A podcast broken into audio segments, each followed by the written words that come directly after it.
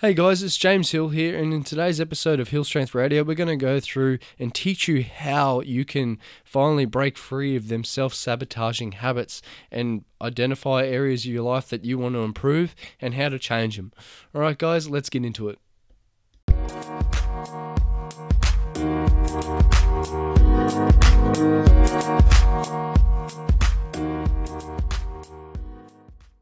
This episode off by giving a quick disclaimer that I'm not talking to you from a point of I'm up in the trees and I'm better than you and I've achieved this, blah, blah, blah, blah, blah, blah. This is personal advice coming from my personal experience. I was the best self-sabotager there was. I'm convinced that I was anyway. I could talk myself out of anything. I could, I would... I was known as a dreamer. I'd had these big aspirations and big goals, and I'd be hot and heavy on them one day, and then I'd give up on them the next because it got too hard.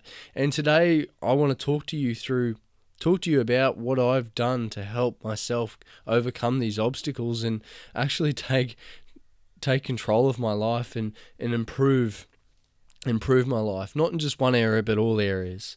So the first thing that I want you to want to talk about to you today is that it, the reason why you self-sabotage on everything is all to do with your paradigm. And if you haven't heard of a paradigm before, it's the collection of your habits. It's how you see the world. It's it's pretty much your operating system.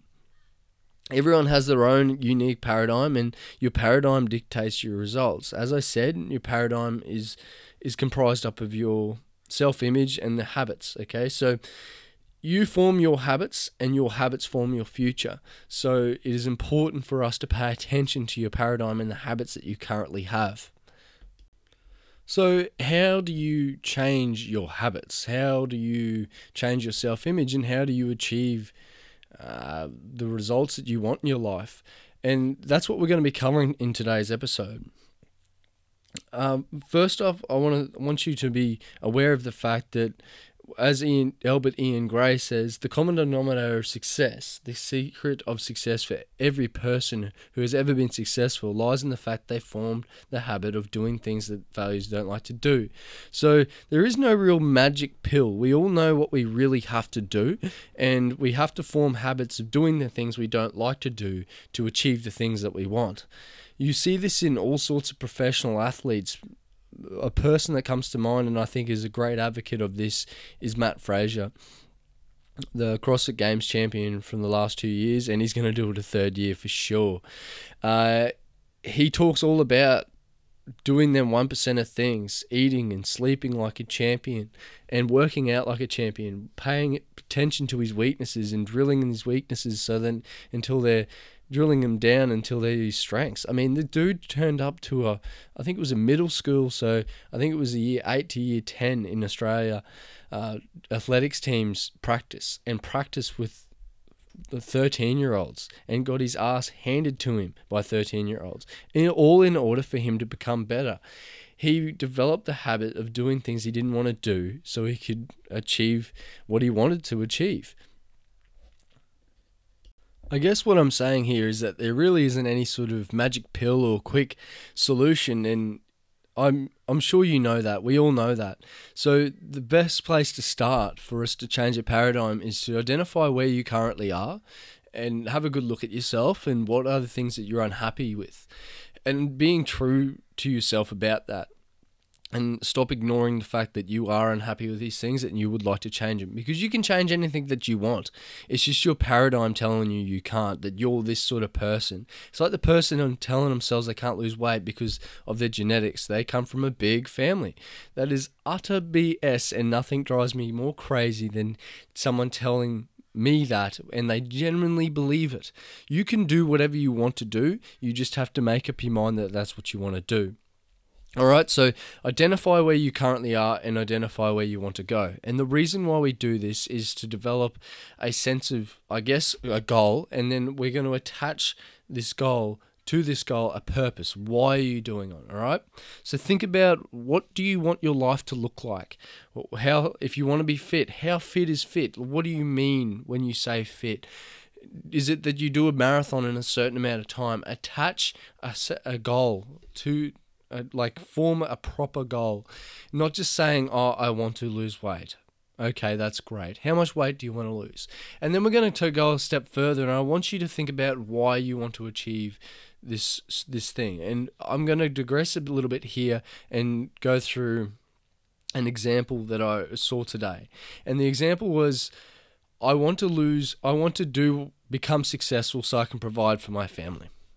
All right, so that was that was the example that was given, and you'll notice that it isn't really, it lacks emotion, and our purpose and our reason why we want to do things needs to be emotional. And if it's not emotional, it's not going to get you through the hard times, which there are. We are going to come across adversity. It is inevitable. Life is always going to throw us curveballs, and this is why we need to have emotion attached to our purpose from why we want to achieve our goal. All right, so the alternative to this example would be something like, I want to I want to be wealthy, I want to earn X amount of dollars because I want my kids to have access to the opportunities that I didn't have access to. I want to be able to buy my parents and my in-laws a house so that, that they can retire in, so that they don't have to spend the last years of their life in debt or worrying about where they're going to live or where their next money's going to come from. They can live their last life, last years of their life in being comfortable.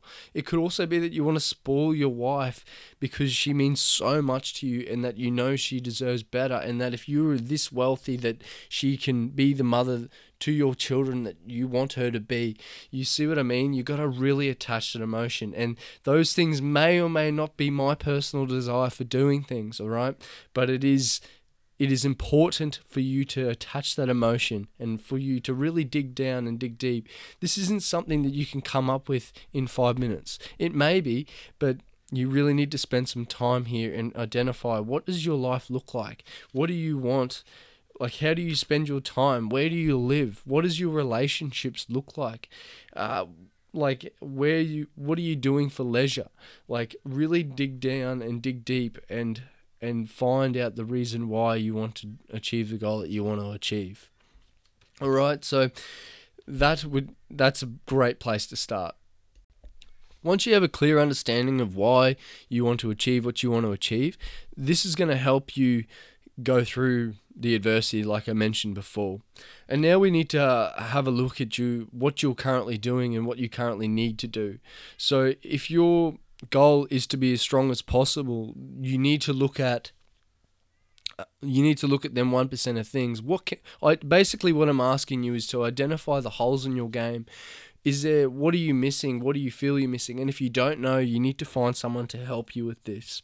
You also see this pattern through all successful people. If we go back to Matt Fraser, like I was talking to before, he was really bad at running, so he sought out a track coach, and it just so happened that track coach was a high school teacher. He was really bad at, at powerlifting, so he, or deadlifting specifically, so he sought out Chad Wesley Smith, an amazing deadlifter, and and hired him for coaching. So you need to spend, if you're not sure on where to go and what to do, you need to find people that have achieved what you want to achieve.